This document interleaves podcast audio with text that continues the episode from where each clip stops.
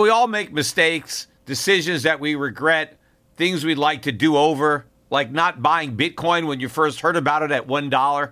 We all carry around different stresses, big and small. When we keep them bottled up, it can start to affect us negatively. Therapy is a safe space to get things off your chest and to figure out how to work through whatever's weighing you down. At times, therapy has helped me and my loved ones in many ways. Therapy isn't just for those who've experienced major traumas. With the right guide, you can discover effective strategies to minimize distractions and truly connect with your needs, setting the stage for a more balanced life. If you're thinking of starting therapy, give BetterHelp a try. It's entirely online, designed to be convenient, flexible, and suited to your schedule. Just fill out a brief questionnaire to get matched up with a licensed therapist and switch therapists anytime for no additional charge. Take a moment. Visit BetterHelp.com/goal today to get 10% off your first month. That's BetterHelp, HELP.com/gold.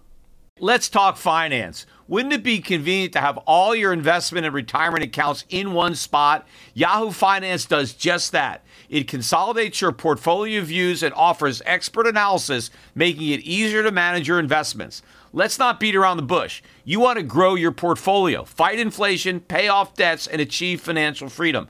Yahoo Finance provides the news, data, and tools to make that happen. You may think you've covered all the bases, savings, researching, and investing smartly. But to truly excel, you need Yahoo Finance in your corner. A holistic perspective is crucial for success, and Yahoo Finance ensures you have it. With a massive community of over 90 million users monthly, Yahoo Finance is here to guide you on your path to financial success. For comprehensive financial news and analysis, visit the brand behind every great investor, Yahoo Finance, the #1 financial destination, yahoofinance.com. That's yahoofinance.com. The Peter Schiff Show. The Dow Jones closed out its best first quarter since 1998 with a 211-point gain. 25,900 and change was the close. The Dow on the quarter up 10.3%. Broader averages doing even better. The S&P 500 rose 12.3% on the quarter. Russell 2000, 13.8%. And the NASDAQ, 15.6% gain on the quarter. Of course, the entire rally was a gift from the Federal Reserve. Had the Federal Reserve stayed on its course that it had set out on last year or several years earlier, had the Fed continued to indicate that more rate hikes were coming, 3 or 4 this year, had the Fed continued with its planned autopilot reduction in the size of its enormous balance sheet, the stock market would be considerably lower. In fact, we probably would have added to the losses experienced in the fourth quarter of last year with additional losses early this year. But the Fed, as I had been predicting it would for many years, reacted to the weakness in the stock market and the weakness in the economy by reversing course. Now, it hasn't actually cut rates yet, although the markets are already anticipating rate cuts, not additional rate hikes. In fact, where the markets got it wrong is that there's going to be much bigger cuts than what the market is currently pricing in. I think the market is looking at maybe 25 or 50 basis points of cuts that are coming. In fact, we're going all the way back to zero. A reduction in interest rates of 25 basis points or 50 basis points would do absolutely nothing. So I think the Fed, again, is going to have to go all the way down to zero once it decides that that's what it's going to do. But had the Fed not change course, the markets and the economy would be quite a bit weaker, although not the economy being weaker, more air would have come out of the bubble, because that's all the Fed has been doing with its monetary policy is sustaining a bubble, allowing a bubble to get bigger and bigger while preventing the underlying structural problems from being solved, even though those solutions involve some short-term pain as a trade-off for long-term gain. It is a very healthy process that would be good for the economy in the long run, but instead the Fed has interfered with the market's medicine and substituted its own quackery, just substituting a bubble to create the illusion of economic growth as the economy is actually worsening. But the only good economic news that came out today, and I'll get into the bad news a little bit later, but the only good news was the housing numbers. The new home starts came out better than expected, and that was simply a function of the big drop in February. This was February number that we got today, but it was the big drop in mortgage rates that gave a short-term boost to new home sales. But for that reduction in mortgage rates, which made these expensive new homes more affordable to buyers, we would not have seen this number. We would have seen a continued erosion in the new home market. But I expect this to continue. This is just a blip. The home market is going to continue to weaken based on the fact that even though mortgage rates have come off their highs, they're still well off their lows, and that makes homes much less affordable than they used to be. Meanwhile, consumers are struggling with other debts that they need to pay, a rising cost of living. By the way, oil prices were up again today. We closed above $60 a barrel. Pretty strong day. In fact, the high was 60.73. That's a new high for the year. Remember, I've been joking about the fact that the main excuse that the Fed is using to justify its reversal of monetary policy is falling oil prices, even as oil prices continue to rise higher and higher. And so I expect that to continue to add to the cost of living. In fact, we did get some of the numbers on consumer income and spending that came out today, and they were decisively below estimates. We got the number for January for personal spending. They were looking for a gain of 0.3 after the decline of 0.6 that we had in December. And instead of gaining 0.3, we gained just 0.1. So a much smaller bounce from a very, very weak December. We got the numbers for personal income in February. I guess there's still some delay because of this government shutdown. The gain from personal income during the month of February was expected to be 0.3. Instead, it was just 0.2. And again, these numbers are not adjusted for inflation. They're just actual numbers. And so, again, I think the real cost of living is rising faster than these numbers. So Americans are struggling with their rising cost of living, but they're also struggling with the bills from past consumption that they put on credit cards. So it's difficult to keep buying stuff in the present if you're having to pay for stuff that you bought in the past. And in addition, you have to pay the interest that you owe on the money that you borrowed to buy stuff. And so that borrowing and spending obviously boosted the GDP numbers in the past, but at the expense of GDP numbers in the present. You know, as a matter of fact, we did get the final numbers for GDP growth in the United States in the fourth quarter of the year. And of course, we now know the growth rate for the entire year. So the number was originally reported at up 2.6%. And if you remember when I mentioned that number initially on this podcast, I said that I thought that it was likely to be revised lower. And of course, at the time, that 2.6% number meant that for the entire 2018, the GDP would have grown by 3%, right? Which was the key number. Trump has been bragging about 3% GDP growth. It is a target that eluded Barack Obama for the entire 8 years that he was president. So it was a milestone that Trump really wanted to exceed. And in fact, he talked about it a lot because on a quarterly basis, there had been quarters that were above 3%, even quarters at 4%. But again, Obama was able to generate the odd quarter that showed that type of growth as well. It just never was able to be sustained for an entire year. And Trump was already kind of bragging about the fact that, hey, we've got 3% growth for the year. Well, when you take their final revision at 2.2%, that means that for all of 2018, the economy grew by 2.9%. So close, but no cigar, no reference to Bill Clinton there. But he did tie the best growth rate that Obama achieved during his second term. The economy grew, or at least the GDP grew, because I don't want to confuse GDP with the economy, because I think that GDP is not a really good barometer of the economy, but that's the number that we use. But in 2015, when Barack Obama was president, the economy also grew by 2.9%. So Trump was not able to beat the best year of the second term for Obama. So clearly, unless he can better 2.9, it's hard for Trump to claim that the economy is stronger today than it was under Barack Obama. And of course, he claimed as a candidate that the economy under Barack Obama was the worst economy ever. And now under Trump, we have the best economy ever, but we basically have the same GDP growth. We have 2.9% for 1 year. Now, people might say, well, but Trump still has 2 more years left of this term, which is true, but those years are going to have GDP numbers lower than 2.9. I mean, this is the high watermark for GDP under Trump. And in fact, his first year, 2017, we had GDP growth of 2.5%. So if you average 2.5 and 2.9, you get 2.7. And guess what?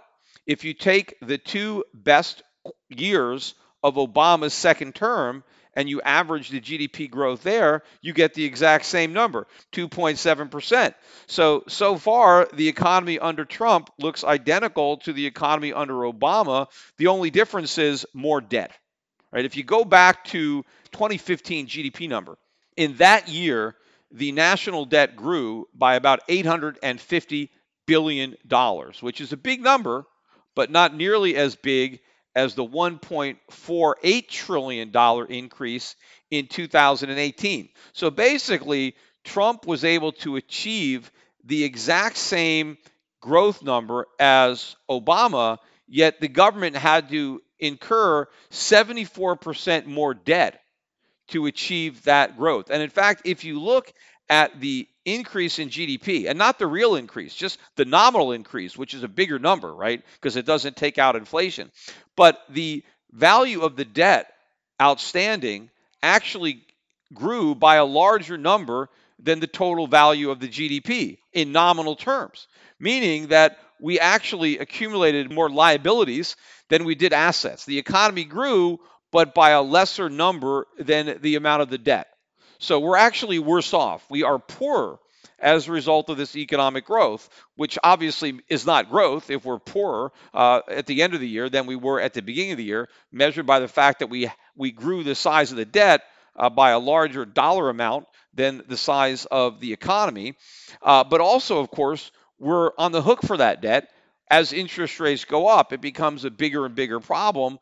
And, you know, Trump is overlooking the enormity of the amount of money that's being borrowed to generate this so-called GDP growth. I mean, we had these big tax cuts that enabled the extra growth, but at the expense of a larger increase in debt. And the deficits are going to grow even faster in the years ahead, especially if we enter a recession.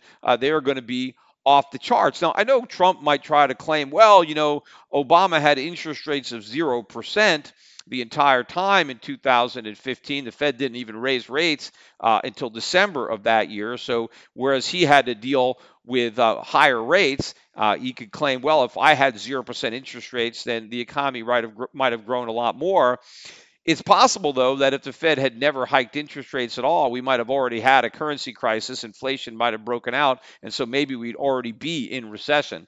The fact that the Fed was able to fool so many people into believing that it was going to be able to shrink the balance sheet and normalize interest rates helped engender this second leg of the bubble, which Trump benefited from. The markets were not worried about the rate hikes until December of last year. That's when we started to see a problem. And of course, now the Fed has backed off and the markets are beginning to factor in rate cuts, which again is a big artificial stimulus that Trump has in trying to sustain this bubble. But unfortunately, I don't think he's going to get out of Dodge. I don't believe that the Fed is going to be able to sustain this thing for another 2 years. Now, of course, it's possible. I mean, it's rather shocking that the Fed has sustained this bubble for as long as it has. In fact, given where we are now, given the admission that the Fed has already made, at least with respect to the future rate hikes or quantitative tightening, the fact that it's not doing it, even though it's made up some bogus excuses to rationalize the U-turn, the fact that the dollar hasn't already plunged, right? The fact that gold hasn't already taken off. In fact, gold dropped about $20 an ounce yesterday. There was no real news other than some additional strength of the dollar that I think got in, in the way of the gold market. And gold tried to rebound this morning. It was up maybe $9 or $10, and I think the weaker than expected personal income and spending numbers probably helped gold a little bit, as well as the weaker than expected Chicago PMI.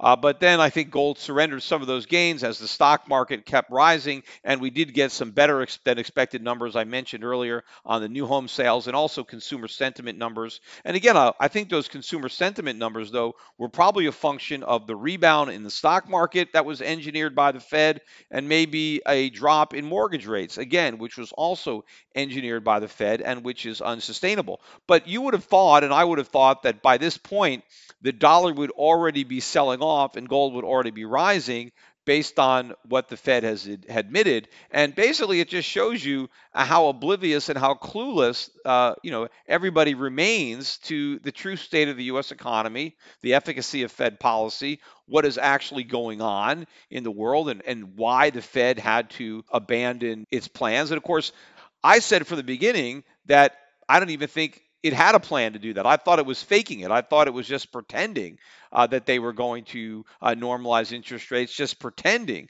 that they were going to shrink their balance sheet, just waiting for the opportunity to come up with a reason or an excuse to explain why they had to abandon their plans so they can continue to maintain the pretense that normalization is something that's possible and is going to happen at some point in the future, or that shrinking its balance sheet is possible and it's just going to happen in the future. But neither are possible. And it's not really because of the economy not being strong enough. It's not about the strength of the economy. It's about the sustainability of the bubble. There is no economic strength. There is a bubble that is masquerading as economic strength. And because of the enormity of the leverage in this economy, and it's not just the existing leverage, in order to keep the bubble going, we need to take on more debt. In order for consumers to keep spending, they have to be able to keep borrowing. So we have to be able to not only handle the debt we have, but handle the additional debt that we have to accumulate in order to keep this whole house of cards from collapsing. So that is the real reason that the Fed has to stop raising rates, and that's the reason that it's going to have to reduce them back to zero. That's the reason it's going to have to do more quantitative easing. It's because we don't have a real economy. We have a bubble, and that's what the markets have to figure out. But of course, it's not just a bubble in the economy. We have bubbles in all sorts of assets, and today was one of those days where you really get to see more examples of the absurdity of the mentality of the bubbles, very reminiscent of the dot-com era. I mentioned this was the best first quarter since 1998, early in really the dot-com mania, or I think 98 to 2000 was really kind of the last couple of years of the dot-com surge. It maybe got going in the mid-1990s, but by 98, 99, we were really getting all these crazy IPOs. Well, today we had IPO of Lyft, highly anticipated IPO. Lyft is the big competitor with Uber. Uber is still a private company. It has not gone public, but Uber is the most valuable private company in the world. I think the estimates for Uber's valuation right now, private market valuation, is in the neighborhood of $100 billion. So that's a good neighborhood to be in, I guess, if you can get in there. Lyft, I think, came public today with a market cap on the IPO price of a little over $24 billion, so just about 1/4 the market cap of Uber. Now, this is the largest IPO that's come out in about, I think, 3 years. The last IPO that was this big was Snap, and of course, if you snapped up Snap on the IPO, I think it came public around $15, $17, trying to remember where it was, but today it's $11. So obviously, if you got in on the IPO, if you still have your stock, you're losing money. Now, if you were smart enough to flip it, because I think it had like a 45, 50% pop the first day of trading. It got up to about 25, and I think it almost got to $30 probably in the first week. So if you were dumb enough to snap it up in the aftermarket, which is when the retail public gets the first opportunity to buy the stock, because they rarely get in on the IPO allocation. These are all the institutions, the people that are buddies with the underwriters, you know, they get the ability to buy the stock and then flip it into the public market. But if you were unfortunate enough to buy Snap as soon as it was free trading, well, you paid $25 to $30 a share 3 years ago, and now you're looking at $11 a share. So the people who bought on that IPO are losing money. Now, that didn't stop people from lifting up a lot of shares of Lyft as it lifted out of the IPO market today. It actually had a $22, dollar pop. I think they priced it, I don't know, around $72, $72.50, I forget, something like that. And it immediately shot up over 20%. It got as high as $88.60, but then basically sold off all day. And I think it closed right about the low of the day, $78.29, up just 7.86%. So a big decline from the opening 5 minutes or so of trading. And in fact, in the aftermarket, the stock is trading lower as I'm recording this, down around 77.70-ish. So continuing to sell off, not a very good sign. We'll see how the stock trades next week. You know, Uber, not only is it the biggest IPO since Snap, but it did set a record. It is the company that has lost the most money in the previous year. It has set a record for a money-losing company going public. Lyft actually lost $911 million in 2018. Lost $900 million. And people are lining up to buy into a company that lost $911 million. Now, of course, I said this is the record for a money-losing company going public. That record is going to be shattered when Uber goes public, because Uber is losing about $800 million per quarter, $800 million. Yet Uber is valued at almost $100 billion to the $24-25 billion valuation for Lyft. So I guess in Wall Street's mind, the more you lose, the more you're worth. The question is, will Lyft or Uber ever make any money? I mean, I'm sure eventually they are going to make money. The question is how much, and is the current price of the stock worth the money that they're ever going to be making? And I doubt it. I mean, I seriously doubt these stocks will ever be worth in real terms what speculators are paying for them today. Will the companies survive and stay in business? They probably will. I mean, in fact, Uber and Lyft may ultimately end up merging. I don't know. I mean, maybe there's enough room for both of these companies to exist, or maybe it'll be like Sirius XM and they merge and become one company. Of course, I think these are these companies are global. They're ultimately going to have other competitors too, just local competitors in the various countries that they operate could be setting up ride-hailing services to compete on a local level, more specialized than what Uber and Lyft are trying to do. Of course, they still have competition from local taxi cabs that have the benefit of government intervention to try to limit competition, which is happening. There are a lot of lawsuits and a lot of regulatory issues, labor unions, all sorts of problems that ultimately are confronting both Lyft and Uber. And so far, the companies are not making money.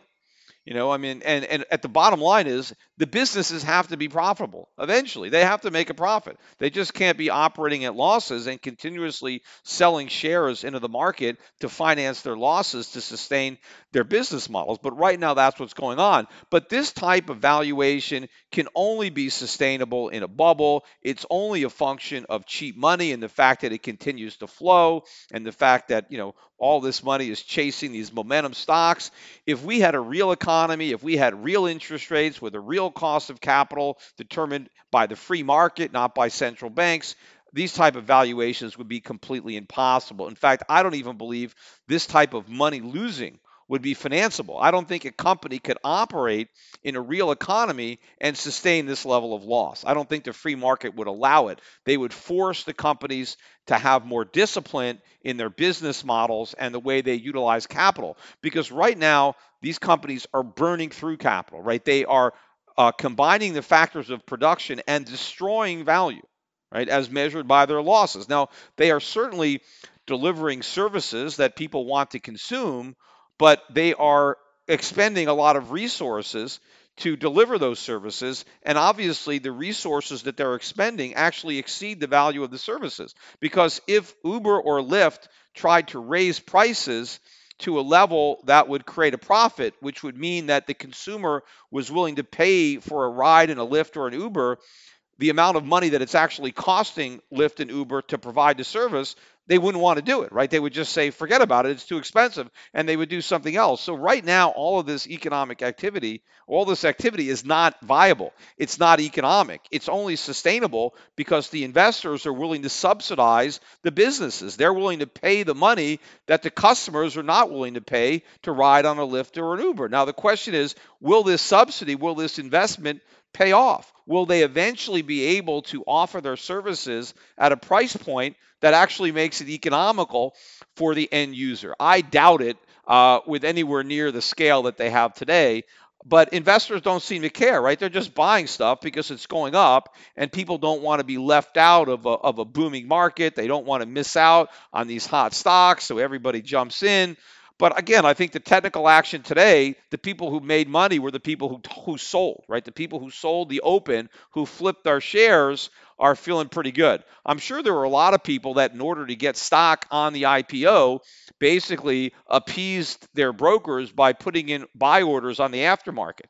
And so they got filled on that stock on the open. And if they bought as much in the aftermarket as they got on the IPO, well, they're probably break even now because they're ahead on what they bought on the IPO, but they're way behind on what they bought on the opening tick. In fact, maybe they're even down a little, depending on how much they bought in order to, you know, look good for the bankers so they can get a preferential treatment for the next IPO. You know, if you constantly just take the IPO and blow it out on the first minute of trading, they don't like that, right? They want people to buy and hold to try to sustain the price in the aftermarket and so sustain the illusion that there's profits there, right? And of course, the investment banks themselves, they get a bunch of stock that they can sell. And so they want to maintain a strong market so they can sell the shares that they get and have some additional income in addition to the banking fees they earn by doing the deal. They make more money by selling the stock into the stronger market that they help generate through the publicity that goes around the launching of the IPO. And what helps to generate that is a strong market with more buyers coming in to keep that mentality going of nobody wanting to miss out and people wanting to pile in and buy the stock. Another big money-losing company that's got a lot of interest is Pinterest. I think that is one of the next high-profile unicorns. You know, that's the name that they give to these companies that are still private, yet sport market caps in excess of $1 billion. So the markets are looking forward to that IPO, which I think is going to come. I'm not really sure when the Uber IPO is coming. Obviously, I think this Lyft IPO is going to be very important as far as what valuation ultimately can be had for Uber. So certainly the investment bankers have an interest in trying to keep this stock propped up long enough to be able to float the Uber IPO, because if the Lyft IPO sinks, then it's going to complicate the ability for the bankers to generate a good market for Uber, because they're basically the same business. It's just Uber got there first and has the bigger market cap and I guess has the bigger company, but of course they have the bigger losses. They're losing a lot more money, so Uber needs a lot more money in order to subsidize or support the business than does Lyft. Anyway, though, this is the type of action, these crazy money-losing companies going public at sky-high nosebleed valuations. That's the type of action that you see at the tail end of bull markets, of bubbles, of manias. And again, that's exactly where I think we are. I still think that this is a bear market rally, again, generated by the Federal Reserve. But it's not going to be enough. The damage has already been done. The air is coming out of this bubble. It is going to deflate.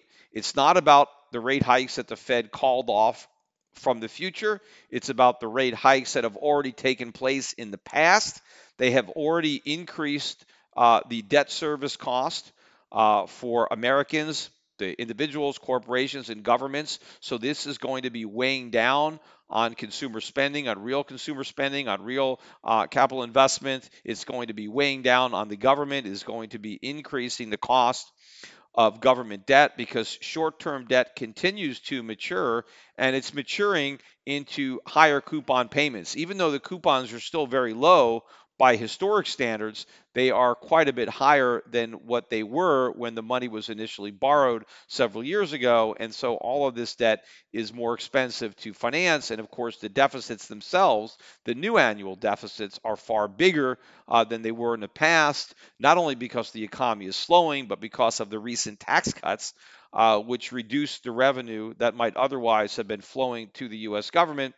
They're collecting less revenue. They're spending more money. The deficits are bigger. Spending has gone up. Military spending has gone up. Welfare spending has gone up. The entitlement spending is on autopilot, continuing to go up. And so this is driving bigger deficits, which means that more money is being borrowed, which means more interest is having to be paid. And this interest is now higher than what the government was paying a few years ago on its very short-term debt. And so all of this is weighing down on the economy, and it's going to weigh down on the stock market. So enjoy the bear market rally while it lasts. If you are in the U.S. stock market, the smarter money is selling into it. In fact, the smarter money has probably already sold out of the U.S. stock market, but clearly there's another opportunity to get out thanks to the Federal Reserve. It is a gift horse. There's an old saying about gift horses: don't look them in the mouth. And that's exactly what investors should not be doing with this rally. They should not be trying to figure out why the market's going up, or trying to bet that it's going to keep going up, or try to listen to any of the other nonsense theories out there, why this is a new bull market and why, you should be getting involved. You should simply be thanking your lucky stars that you've got this gift from the Fed to bail out of a market that you probably should have bailed out of a while ago, but now you have another opportunity to do so. And take advantage of the much better valuations abroad. Take advantage of the fact that the U.S. dollar is still so overvalued, that the world is still focused on the problems in Europe. You can thank Brexit for that. I think that's what's keeping a lot of people worried about Europe. You can also thank Trump in a way for the trade war and the tariffs, and the fact that people are concerned about Asia or China more so than the United States, and how their economy is being impacted by the tariffs. I mean, that's the one way that Trump, you could say, is helping to prop up the U.S. economy, is by creating a lot of anxiety and a lot of nervousness regarding the rest of the world, and how the rest of the world is going to be impacted by the trade war and the tariffs. And the irony, of course, is that the United States has the most to lose and is the most dependent on this relationship going, but people don't get that. People think that the U.S. economy is somehow isolated from trade because trade is supposedly is a small part of our economy, when it's a much larger part of our economy than people understand. Because so much of the non-trade related activity is dependent on goods that are imported.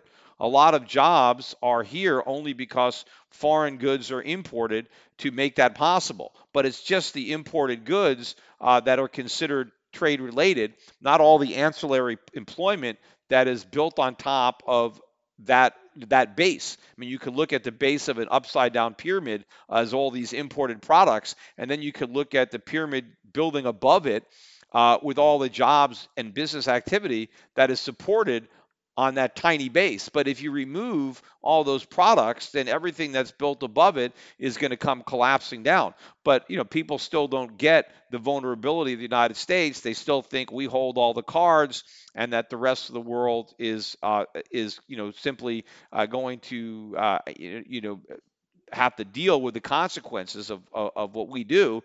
Because we're the big importer, we're the big buyer, and everybody else is dependent on exporting to us. So because you still have all of this anxiety and uncertainty and nervousness surrounding what's happening outside the United States, people are not as worried about the greater problems that are taking place inside the United States. And so people still buy U.S. dollars and they buy U.S. stocks. And so in that way, Trump is helping to sustain the illusion and to sustain the bubble. You know, other people would point to the unemployment rate too and say, what do you mean, Peter? You're saying that the Trump economy is no better than the Obama economy. But look, unemployment is lower now than it was when Obama was president. The official unemployment numbers are even lower today than they were under Obama. And that is true. But the fact of the matter is the trend was there before Trump was elected. The unemployment rates were falling during almost all of the Obama presidency. Remember, when Obama took over, the unemployment rate was around 10%, or the official rate. And so it was down near 5% when he left office. The fact that it's gone down to 4% under Trump is nothing new. It's simply a continuation of the trend that existed before Trump was elected. So to say that there's been a dramatic shift simply because a trend that was in motion before he was elected continued to remain in motion for the 2 years since he's been elected is no big deal. And in fact, the job creation has actually slowed down a bit since Trump was elected. So it's not a function of all these jobs that have been created, because the Trump economy is not generating more jobs than the Obama economy. It's just that there's fewer people who are left in the labor force. That labor force, you know, that has been shrinking. And as the jobs have been added at the same pace that they were added, or even at a slower pace than they were being added under Obama, the official unemployment numbers are going down. But remember, the official unemployment rate does not tell the real story, as candidate Donald Trump reminded voters every day on the campaign trail when he said that these official unemployment numbers are a lie, they're a fraud, they're a joke. He said unemployment is not 5%, it's 20%, it's 30%, it's 40%. The actual rate kept getting higher and higher, I think, as we got closer and closer to the election. Well, those phony statistics are no more real today than they were 2 years ago. Trump was correct to point out the absurdity of the official unemployment rate. I mean, I was pointing it out myself for several years before Trump started making the same observations that I was. But that was true. I mean, you get a very disingenuous picture of this true state of the U.S. economy, or in particular of the labor market, if you simply look at the official unemployment rate and assume that we've got this strong economy because we've got a low official unemployment rate. When you actually look beneath the numbers, you actually see how weak the U.S. labor market actually is. And that is one of the main reasons that Donald Trump got elected, because a lot of people who are underemployed, who are working part-time, who want to work full-time, or maybe they do have a full-time job, but they can't afford to make ends meet because the pay isn't high enough and the cost of living has been rising faster than their pay hikes.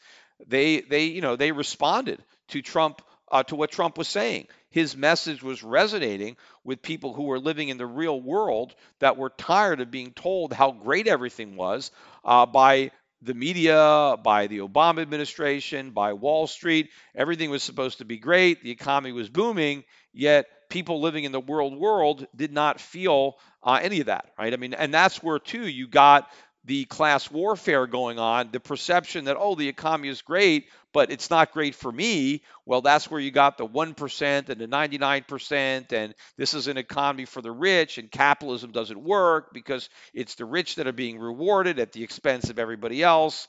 But it was never capitalism that was doing that. It was government interfering in capitalism that was enriching some at the expense of others. These weren't market forces operating on their own. This was the result of monetary policy, of fiscal and tax and regulations that were basically skewing these distributions and causing the paper pushers and the financiers to reap a lot of wealth, particularly on inflated asset prices, which was a byproduct of the cheap money and the quantitative easing and the 0% interest rates, at the expense of legitimate savings and capital investment that would have, enriched, the majority of the population, would have rewarded savers to the extent that Americans, individuals save, but would have rewarded workers with increasing productivity and therefore higher real incomes. But we didn't get the types of investments that would have led to that because scarce resources were being misallocated due to the central bank. But the bottom line is, despite all of the hype that you're likely to hear or read about over the weekend regarding the U.S. economy and the strength of the economy and the strength of the stock market, given the performance of the first quarter. You got to tune all that stuff out. This is all a bunch of noise. This is all a bubble. The economy is already rolling over. The numbers that we've seen so far in the first 2 years of Trump are statistically no better than two of the last 4 years that we experienced under Obama, and it's all downhill from here. The next 2 years are going to be much weaker. In fact, for all of Obama's second term, I think GDP growth averaged 2.2% for the entire term, and I do think that Trump's going to be below that. I think if you take all 4 years, and we got 2.7 average for the first 2 years, I think the next 2 years are going to be low enough that the average of the entire 4 years will come out lower than the 2.2% number that we got under Obama. But also, the growth is going to come at a much steeper cost in terms of debt, right? How much money did we have to borrow to generate that GDP growth? And if your GDP growth is based on debt, then it is unsustainable. And in order to continue debt-based GDP growth, you have to be able to continue to grow your debt.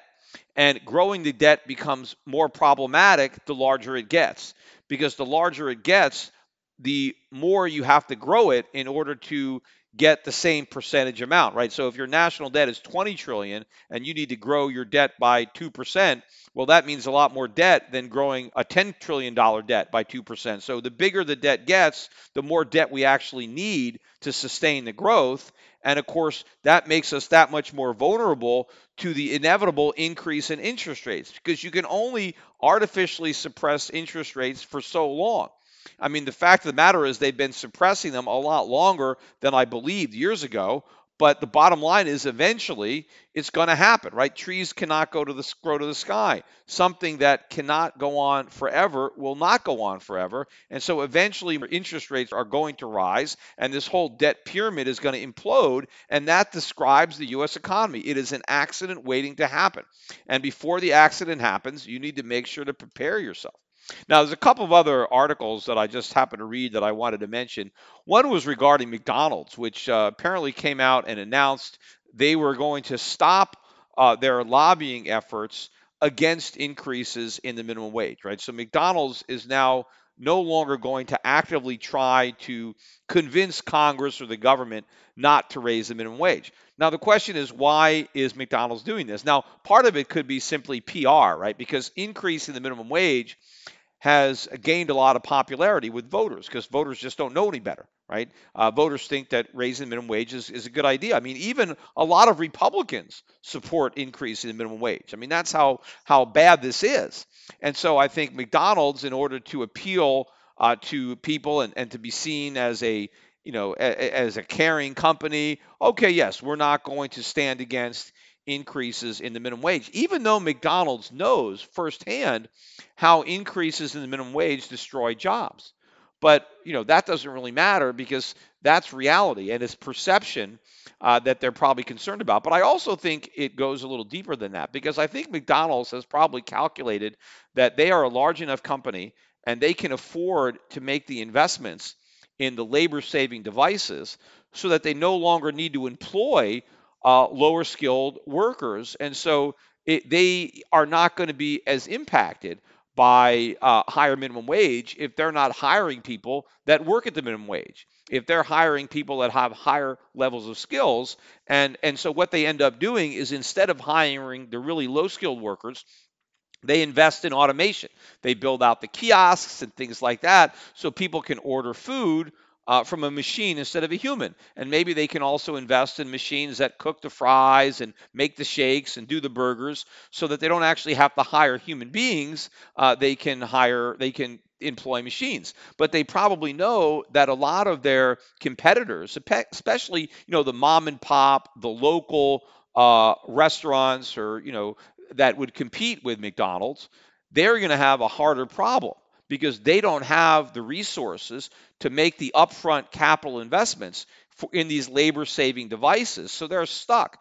They have no choice but to either pay the higher minimum wage and then raise their prices to their customers, which of course would benefit McDonald's because people would shop around. And if McDonald's customers are having to raise their prices because they're having to hire human beings, whereas McDonald's can avoid hiring human beings and use machines instead and keep their prices lower, well, then more people eat at McDonald's, fewer people eat at their competitors, and their competitors go out of business. And that's ultimately what happens if the small mom and pop restaurants are priced out of the market because having to employ humans at higher minimum wage laws makes them uncompetitive, then they go out of business. So McDonald's no longer resisting the increase in the minimum wage may not actually be this altruistic or just all about perception and PR. That could just be a bonus, right? They can appear to be a caring company, right? Oh, we care about the workers, right? We don't mind that they raise the minimum wage, but in reality, they realize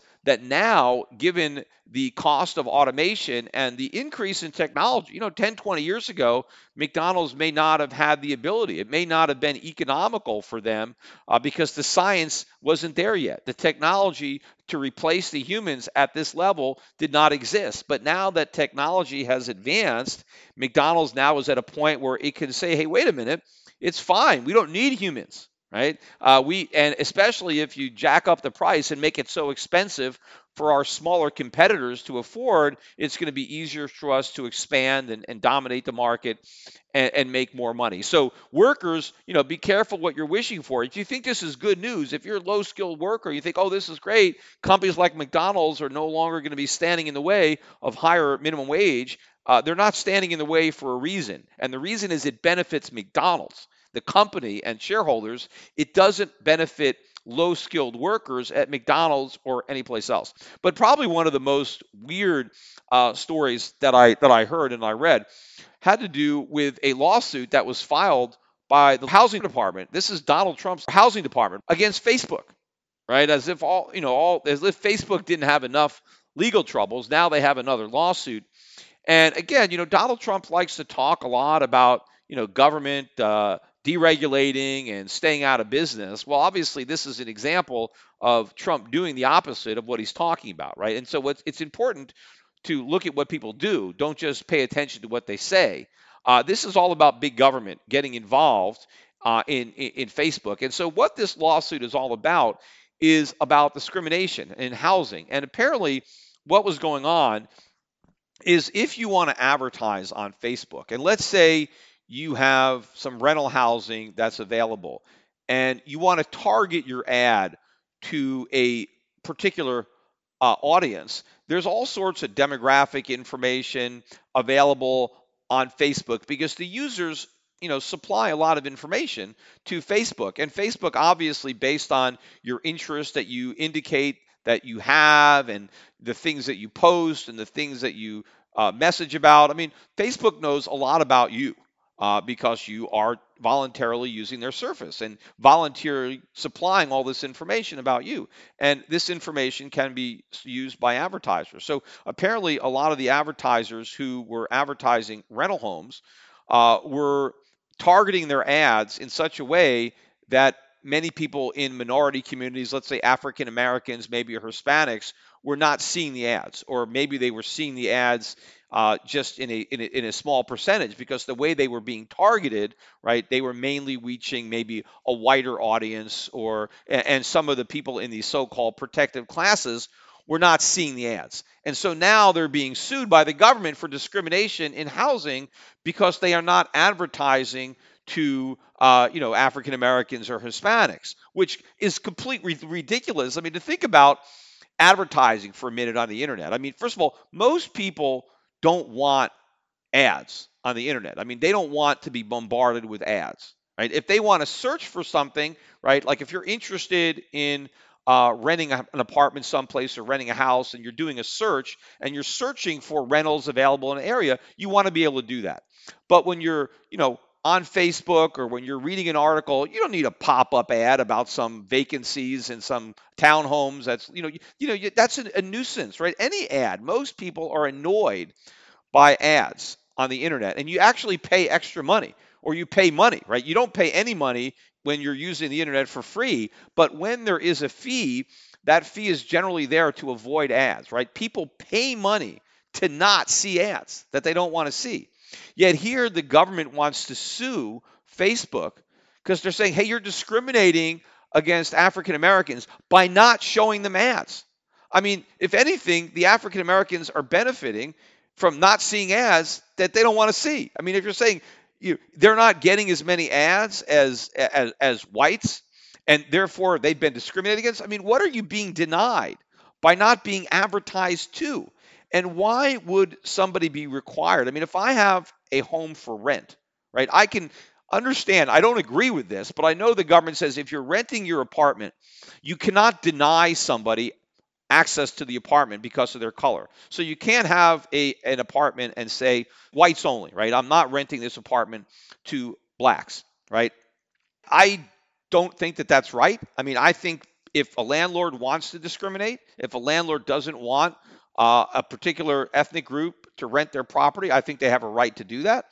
I think they'd be foolish to do that. I think you make more money by having a wider pool of potential tenants to rent your place. And I do think that the majority of people are more open-minded and probably wouldn't even want to rent from a landlord that had that type of policy. I think in today's day and age, I think that you're likely to be more well-received if you're more open-minded and you allow a wider spectrum of people to potentially live in a community. So I think the government is wrong to tell the owner, and I've gone over this many, many times on my podcasts, that this is personal property rights, people have a right to discriminate, people have freedom of association, and the government has no business. But even if you accept, and for the sake of argument, that, okay, there is a law that says if you are renting apartments, you can't discriminate, right? You can't say to somebody who is African American, "Oh, I'm not going to rent to you." Right? This is whites only, or no Jews, right? This is Gentiles only. You can't have a policy that discriminates based on other. You can't say no homosexuals. This is only heterosexuals, right? You have to be, you can't have those type of factors. But to say that you can't even advertise in a medium that may be disproportionately, appeal to one ethnic group or one racial group over another is complete nonsense. I mean, because nobody is being discriminated against. Nobody who is using Facebook was prevented from renting any of the apartments that advertisers were advertising. If they really wanted to look for apartments in their neighborhood and they actively searched, I'm sure they would have found the listings for whatever housing was being advertised on Facebook. They just didn't see an ad for it. Right? They didn't get bombarded with a pop-up ad or something like that, or a banner ad on the unit.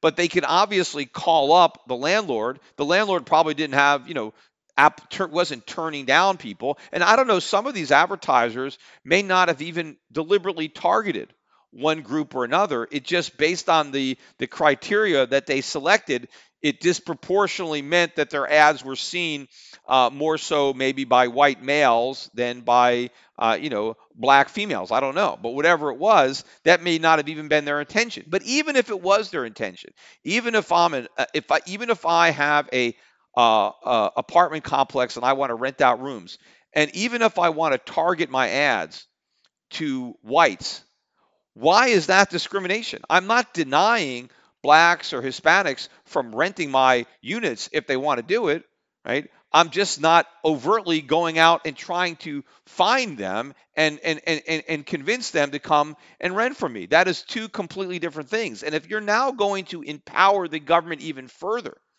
to say that this also counts as discrimination, well, then you got to go down that rabbit hole and connect the dots, because it's not just going to be housing. I mean, what if I am a cosmetic company and I want to target my ads to women? Well, wait a minute, I've just discriminated against men, right? I'm trying to advertise on mediums where there's a higher concentration of women, right? I mean, it's not illegal.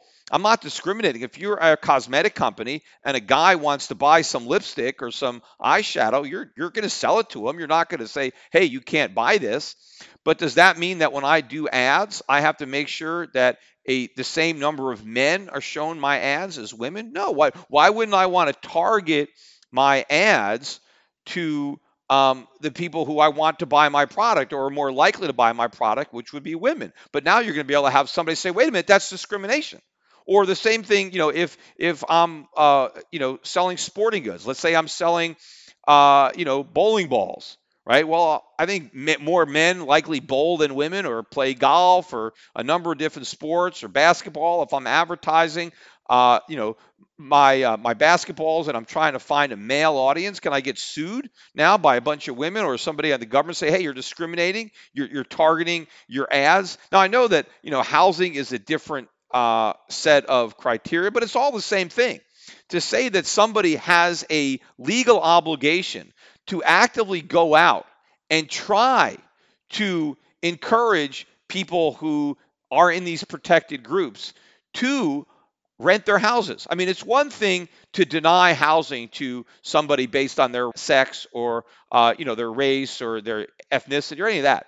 But it's a completely other thing to force that person to now actively go out and try to induce members of those groups to rent their house. It's almost like a quota system now that's being imposed. It's not just you can't discriminate in housing. You need to actively go out and seek out members of these protected groups and make sure that they are renting your houses. I mean, so this is just the government increasing its control of our lives and its ability to dictate what we have to do. And all these so-called, benefits that are being, handed down to members of these protected groups, all of these special privileges that are somehow being repackaged as rights.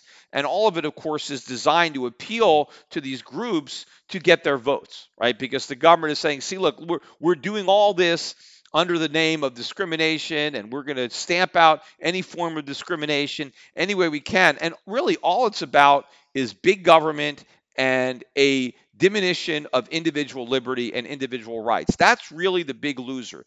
In their zest to make sure that nobody discriminates, what the government has to do is destroy individual liberty. And what we lose in individual liberty and freedom is far greater than what we supposedly gain from not being able to be the victims of discrimination. And as I've said, in a free market, there isn't a lot of discrimination that's going on, at least the type of discrimination that is irrationally based on race or gender or sexual orientation, because the free market exacts a cost on the business who discriminates. That cost comes in the form of lower profits, right? Reduced sales, and that makes them, they have a competitive disadvantage in the marketplace. So the marketplace, ironically, would take care of all this, but what the government does is actually stacks the deck and rewards the people who do discriminate based on reducing their legal costs and all that. But the bigger loss is in individual freedom. And of course, as you have all these laws, then you have to have more government to enforce it, right? The more laws that are on the books, the less freedom that we enjoy. And so now, you've got all these government lawyers up Facebook's behind, forcing them into court regarding these ads where they say there's less, it's part of this disparate impact, right? That, the result of this ad is that not enough members of a minority community saw the ad, so they may not have clicked on it, and they may not have rented the house, and somehow this constitutes discrimination. It's something that needs to be remedied by the government. There is no need here for the government to solve this problem, because the problem doesn't exist. The problem is being created by government, so they can create a solution, but the solution involves more government, more regulations, and a continued loss of individual liberty and freedom.